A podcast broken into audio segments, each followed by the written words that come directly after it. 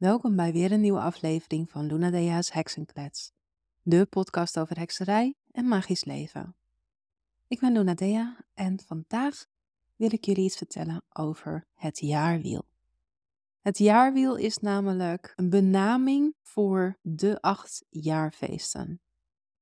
En waarom wordt het dan een wiel genoemd? Omdat de jaarfeesten een cyclus zijn. De jaarfeesten zijn een cyclus waarbij je de begin en het hoogtepunt van de seizoenen viert. Nou, we kennen natuurlijk allemaal de vier seizoenen. En het hoogtepunt van elk seizoen en het eind, of het begin van een nieuw seizoen, daar wordt ritueel en ceremonieel bij stilgestaan. En die momenten, dat worden de jaarfeesten genoemd. En het meebewegen met al die momenten dat wordt bij elkaar het volgen van het jaarwiel genoemd. Nou, dat klinkt een beetje vreemd misschien om dat een wiel te noemen, maar er zit een logica achter. Want het meebewegen is een almaar doorgaande cyclus. En dat kan gezien worden als een soort wiel, als een spiraal, als een rondgaande beweging die door blijft gaan en door blijft gaan. En dat rondgaan, dat is als in een wiel. En een aantal tradities, met name in de zomer, waarbij er vooral heel erg wordt gevierd dat de zon op zijn hoogste punt staat en de zon het meeste kracht heeft een aantal van die tradities met midzomer en ook daarna met Lunasa om 1 augustus, dan zijn er ook enkele tradities die met een wiel te maken hebben, waarbij een brandend wiel een heuvel af wordt gerold.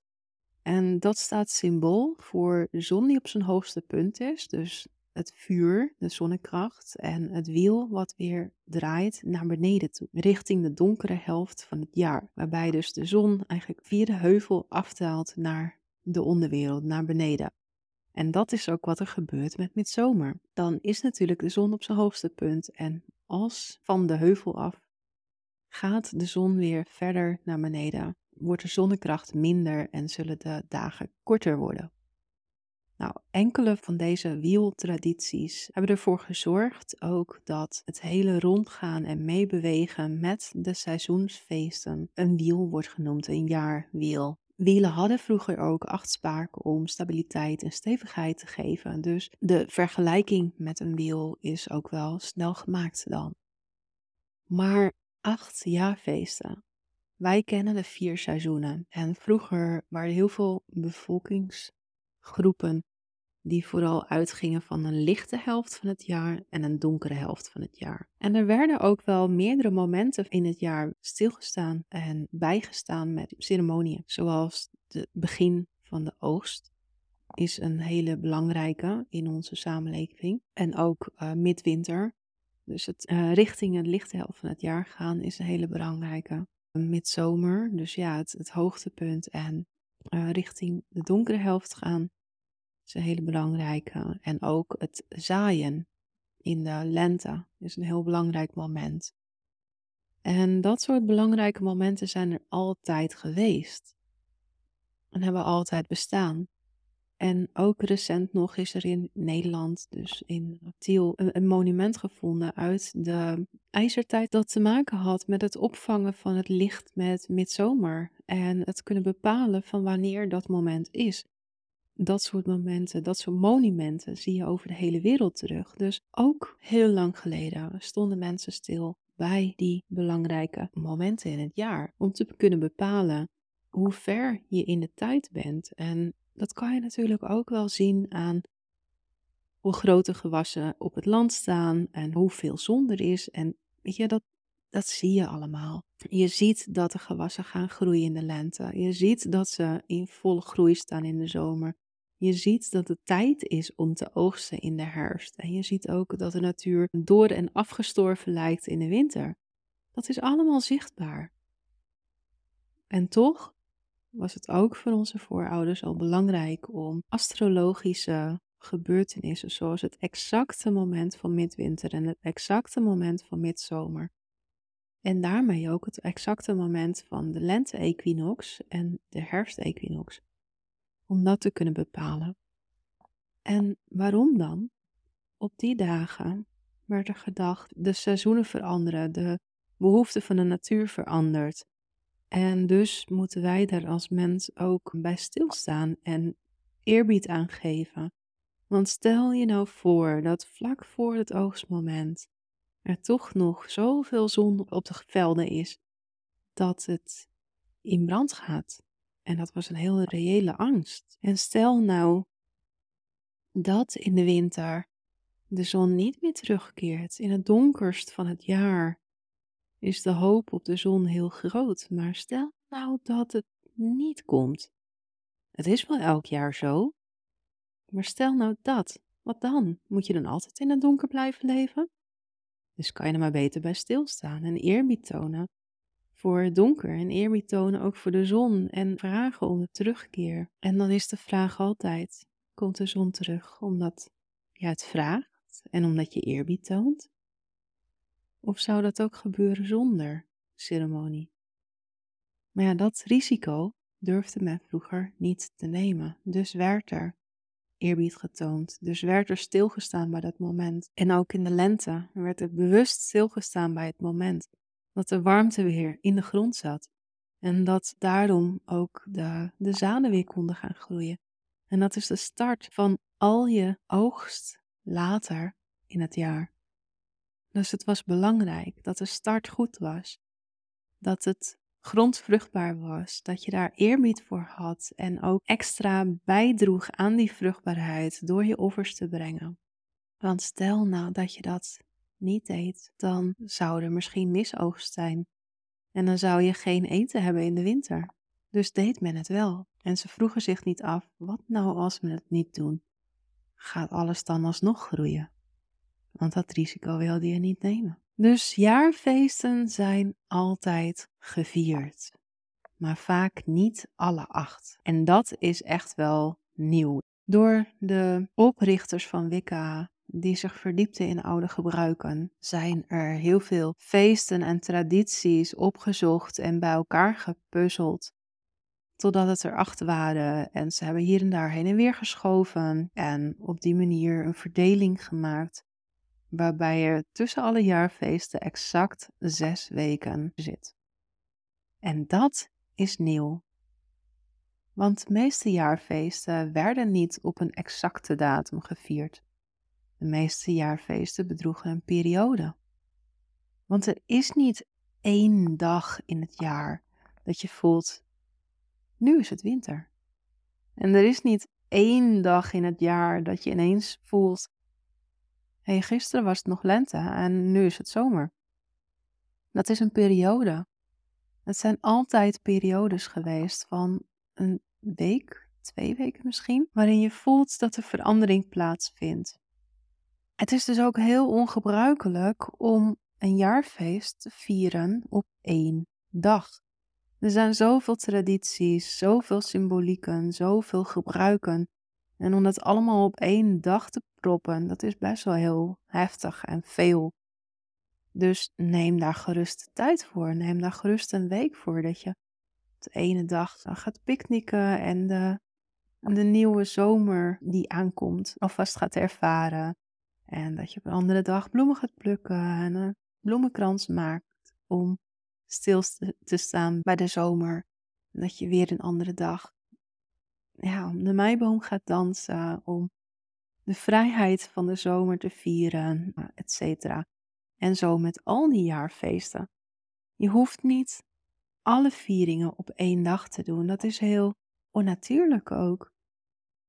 En ik heb het nu over de zomergebruik, omdat het net met zomer geweest is. Dus dat is nu on top of my mind. Maar we gaan nu richting uh, Lunasa. Ik voel nu nog echt het afnemen van midzomer. Maar als je richting Lunasa gaat, dan begint het steeds meer en meer en meer te voelen. En je ziet het ook om je heen, hè? Graanoogst is ook niet in één dag gedaan. En met Lunasa vier je echt die eerste oogst. Er zijn meerdere oogstfeesten. Lunasa is dan de oogst van de granen en ook wel van de bessen. En dan komt de oogst van de groente en fruit met mabon. En als laatste de, ja, zeg maar de laatste oogsten van de noten en dergelijke. En ook wel bessen weer.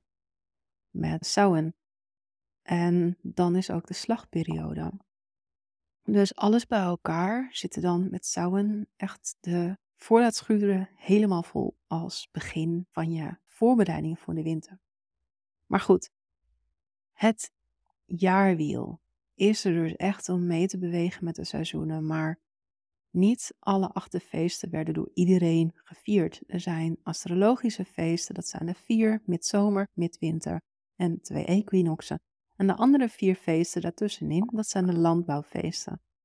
Nou ja, je kunt wel begrijpen dat de landbouwfeest met name door de, de landbouwcultuur werd gevierd en de astrologische feesten door anderen, maar niet alle acht. En dat betekent ook dat jij best mag zeggen: ik vier ze niet alle acht. Ik heb bijvoorbeeld echt heel erg weinig met Ostera. Ostera, dat is een feest, dat zegt mij helemaal niks. Ik, ik voel het gewoon niet. Waarom zou ik dat feest dan gaan vieren? Alleen omdat het erbij hoort en omdat het zou moeten, omdat het in de boekjes staat dat je ze alle acht moet vieren. Elke zes weken een jaarfeest vieren is best wel veel. Mijn kinderen en de familie, die vieren bijvoorbeeld Pasen. Want ja, dat is gebruikelijk met een paasbrunch en eieren schilderen, et cetera. Dat zijn eigenlijk dezelfde elementen als in Ostera. Ik combineer dat dan. hetzelfde met Jul rond 21 december dan jul, midwinter en even een paar dagen daarna je kerst. De gebruiken die we nu hebben met kerstmis, met de pakjes, de cadeautjes, de boom die versierd wordt, dat zijn exact dezelfde gebruiken als jul. Dus voor mijn kinderen en voor de familie vier je kerst, want dat is wat zij kennen. En ik vier jul, ik vier midwinter op kerstmis. En ik ga dat niet twee keer vieren. Ik vind dat het best gezamenlijk kan. Kijk, die oude tradities, die oude gebruiken, die zijn, dat zijn overleveringen van waar ik voor sta, van het heidendom, van het paganisme. Die hebben al die eeuwen bestaan en al die eeuwen zijn ze gebleven en soms ook weer teruggekomen. Net het gebruik van kerstmis met de boom en de kerstballen. Dat is echt teruggekomen dat was een tijd weg en is, is er nu weer. Ja, waarom zou je het niet combineren? Waarom zou je het niet samenvoegen met dat wat je familie viert? En het op die manier voor jezelf makkelijker maken om wel groots te vieren. Met een groot banket en gezellig samen zijn met de familie. Ik vind dat gewoon kunnen. En dat hoef, daar hoef je je niet schuldig om te voelen. Ik merk dat veel heksen, veel pagans ook, zich schuldig voelen als ze niet op de dag zelf een viering kunnen vieren. En dan denk ik, maak het voor jezelf niet te moeilijk. Maak het voor jezelf geen moeten. Want als iets moet, dan ga je er tegenop zien. Het is vooral een willen. Als jij voelt dat je daar plezier in vindt, dat dat overeenkomt met jouw gevoel, met jouw levenswijze, dan wil je dat ook vieren. Dan wil je daar ook bij stilstaan en dan gaat het als vanzelf. Het moet ook als vanzelf gaan. En nu zeg ik wel je moeten, maar zo hoort het toch? Dat je als vanzelf je opvalt dat de lammetjes weer in de wei rondspringen. En dat je dan dat sprankje in jezelf voelt van, oh ja, ja, zie je? Een teken van vruchtbaarheid. De lente komt er weer aan. En dat je blijdschap voelt bij die eerste sneeuwklokje wat je boven de grond ziet piepen. Dat je dan dat vonkje in jezelf voelt van, oh, het teken dat de warmte weer in de grond zit, dat de lente er weer aankomt. En zo zijn er meerdere momenten door het jaar heen waarbij je dat kunt voelen. De eerste blaadjes die van de bomen afvallen of de eerste boom die oranje kleurt, dat de herfst weer aankomt. Ik zie dit soort tekenen meer als mijn viering van een jaarfeest dan het echt een uur bezig zijn met het wisselen van mijn altaar bijvoorbeeld. Dat heb ik voorheen wel gedaan, want ja, zo stond het in de boeken. Je moet je altaar wisselen en andere attributen erop leggen. En natuurlijk is dat heel erg mooi en het draagt ook wel bij aan de sfeer van het jaarfeest in je huis halen en een stukje bewustwording van het meebewegen met de seizoenen. Maar ik merk dat ik liever tijdens mijn dagelijkse wandelingen buiten tekenen van de natuur zie en afwacht dan dat ik dat echt in mijn huis breng. Ik vier liever de, een, een aantal jaarfeesten groots en samen met mijn familie op momenten dat er toch al vieringen zijn, dan dat ik op andere momenten een, een verplichting voel om een jaarfeest te vieren. Dus maak het voor jezelf, het vieren van het jaarfeest, minder zwaar door te kijken naar wat je toch al doet. En zie ook in dat die oprechte bewustwordingsmoment van die oranje boom zien en beseffen dat het herfst eraan komt, dat dat veel waardevoller is dan je verplicht voelen om je altaar te wisselen. En ja, daar ben je uren mee bezig en dat bewustwordingsmoment is misschien maar één seconde. En toch is dat veel waardevoller, omdat het uit zichzelf komt, omdat dat bewustwording geeft die je daarna meeneemt de rest van de herfst door. En je niet iets doet wat tegen jouw natuur ingaat. En het meebewegen met de seizoenen, dat moet gaan over gevoel volgen. En pas als jij jouw gevoel volgt, als jij de ritme van de natuur volgt, zonder een moeten daarin te voelen, dan geeft dat de veranderingen waar het hele jaarwiel voor staat. Want die veranderingen in de natuur, die voel je ook in jezelf als het goed is. Want zo vaak zeggen mensen in de herfst: Oh, ik merk echt dat het weer donkerder wordt. Ik begin echt weer in mijn sombere periode te komen. En zo vaak zeggen mensen in de lente: Oh, wat fijn dat het licht weer terugkeert. Wat fijn, ik voel mezelf ook weer zoveel lichter. En dat is meebewegen met de seizoenen. Dat is wat er gebeurt. Dat is wat je in de natuur ook ziet. Dieren komen weer tevoorschijn, dieren gaan weer naar buiten, omdat het licht terugkeert, dat de warmte terugkeert. Dus dieren zijn veel meer outgoing. Planten komen boven de grond, beginnen zich te ontvouwen, zaadjes los te laten, etc. En wij bewegen mee, want dat is ook onze natuur. En in de winter is dat contra natuurlijk.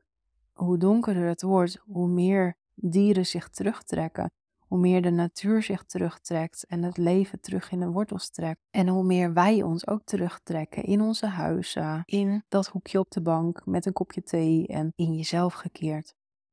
Dat is dus heel natuurlijk. Dat is meebewegen met de seizoenen. En dat is ook de nieuwe symboliek die aan de jaarfeesten gekoppeld zit. De oude symboliek heeft te maken met zaaien en verzorgen en groeien en oogsten. En maar heel weinig van ons die doen dat werkelijk. Maar heel weinig van ons hebben de beschikking over een tuin waar allemaal groenten en granen en dergelijke in staan. Heel weinigen hebben dat. En dat heeft ons grotendeels ook wel afgesneden van dat stukje oorsprong en van het besef hoe het moet hebben gevoeld voor onze voorouders om in de winter geen eten te hebben. Nu zit er in elke wijk, zelfs in elk dorp, wel een, uh, een supermarkt en een bakker en een slager en nou wat nog meer. Allemaal aan winkels. Alles is binnen een wandeling van zo'n 10 minuten wel te vinden en te krijgen. En altijd, ook in de winter.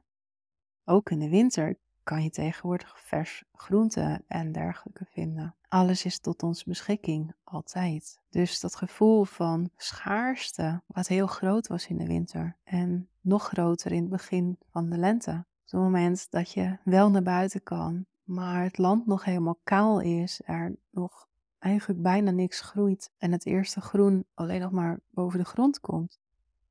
Als je al je wintervoorraden hebt opgegeten, zo goed als alles, en nog moet beginnen met zaaien, die schaarste, dat kennen wij niet meer. En dat gevoel is heel moeilijk om in te stappen. En dus is de huidige manier van de jaarfeesten vieren wat minder gericht op die oogst, die letterlijke oogst en het letterlijk zaaien, maar meer op het symbolische stuk. Het symbolisch zaaien in de lente en het symbolisch oogsten in de herfst. Het gaat meer nu over symboliek.